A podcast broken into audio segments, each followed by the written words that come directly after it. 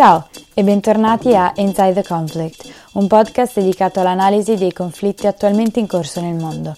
Le puntate durano meno di 10 minuti ed escono ogni lunedì, mercoledì e venerdì.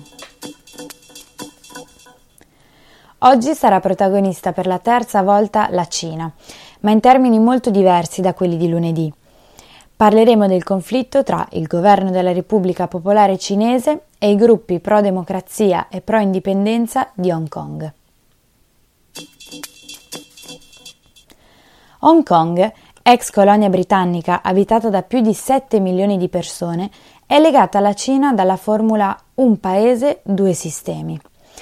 Questo perché Pechino aveva promesso a Hong Kong che avrebbe goduto di uno stato di autonomia per i 50 anni successivi alla sua cessione da parte del Regno Unito nel 1997. Questa decisione non è piaciuta fin da subito, dando vita già dal 1997 a una serie di proteste da parte del popolo di Hong Kong. Da quell'anno ogni azione della Cina è sembrata andare nella direzione di una nuova formula che gli hongkongesi ironicamente chiamano un paese, un sistema. Oggi ci concentreremo sull'escalation nella violenza provocata da due leggi diverse, una del 2019 e una del 2020. L'anno scorso il conflitto è passato da un livello 2 di intensità ad un livello 3, ossia quando inizia a figurare l'elemento della violenza sistematica. L'obiettivo di Hong Kong si classifica in autonomia, mentre per entrambi gli schieramenti si può parlare di sistema slash ideologia. Le manifestazioni nel 2019 sono nate come un pacifico rifiuto alla legge sull'estradizione del governo di Hong Kong, che sostanzialmente avrebbe permesso l'estradizione di una persona sotto processo a Hong Kong nella Cina continentale. Di fronte a ciò che stava succedendo, Carrie Lam, capo esecutivo di Hong Kong, ha annunciato che avrebbe congelato la proposta di legge, ma questo non è bastato. In poco tempo migliaia di manifestanti si sono riversati nelle strade.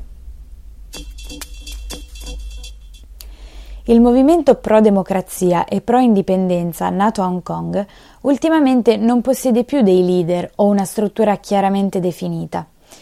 Questo tipo di organizzazione ha i suoi pro e i suoi contro. Sicuramente rappresenta un ostacolo ad un'azione unitaria da parte della polizia. Dall'altra parte però rende difficile l'organizzazione tra i manifestanti. In questo senso i social network svolgono un ruolo essenziale, in particolare Telegram.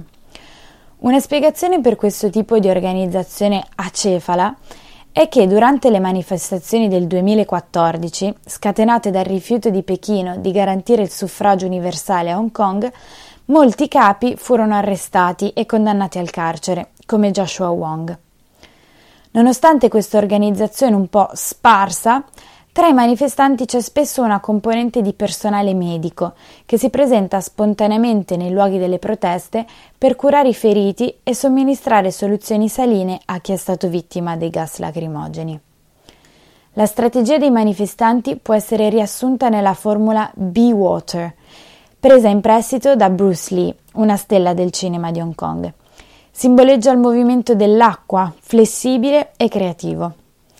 Gli slogan dei manifestanti recitano Hong Kong non è la Cina, ma Pechino è determinata a soffocare ogni tentativo di sfida al suo monopolio del potere. Quest'anno invece ciò che ha scatenato le manifestazioni è stata una legge annunciata il 21 maggio dalla Cina. È una legge contro le minacce alla sicurezza nazionale, che, per quanto generica nei termini, nella realtà è una legge fatta su misura per Hong Kong. Oltre al contenuto stesso della legge, è stato oggetto di critica anche la sua divulgazione. Infatti la comunicazione è arrivata direttamente da Pechino e non dall'Assemblea di Hong Kong, come prevederebbe l'autonomia concessa alla regione. Tornando al contenuto della legge, il concetto di minaccia alla sicurezza nazionale è estremamente ampio e interpretabile. Potrebbe prendere di mira chiunque osi chiedere l'indipendenza di Hong Kong. I responsabili dei crimini indicati rischiano il carcere a vita. Le manifestazioni che si sono svolte dall'annuncio dell'entrata in vigore della legge sono state portate avanti da ragazzi con in mano fogli bianchi, immobili e in silenzio. Alcuni di loro sono stati comunque arrestati, dopo che la polizia aveva mostrato la bandiera viola che avverte sulle possibili violazioni della nuova legge.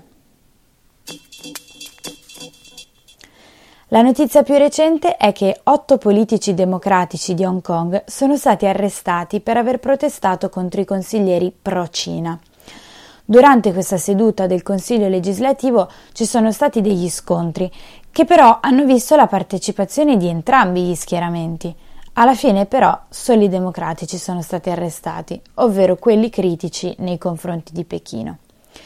La reazione dei paesi occidentali è quella di rispondere ai soprusi della Cina, ma sempre con eccessiva prudenza, spesso evitando qualsiasi tipo di sanzioni nei confronti del paese. La motivazione è chiara. La Cina è la seconda economia mondiale, un membro permanente del Consiglio di sicurezza dell'ONU e una potenza nucleare. L'anno in cui dovrebbe terminare la formula Un paese, due sistemi è il 2047, che per i manifestanti più giovani cadrà inevitabilmente a metà delle loro vite. Secondo un giovane del movimento pro democrazia, se nel 2047 la città tornerà alla Cina, gli abitanti originari se ne andranno. A quel punto non esisterà più Hong Kong, ma Xiangang, come viene chiamata in Cina continentale. Finisce qui un altro episodio di Inside the Conflict. Potete iscrivervi al podcast per venire aggiornati sulle nuove puntate oppure seguirmi sulla mia pagina Instagram.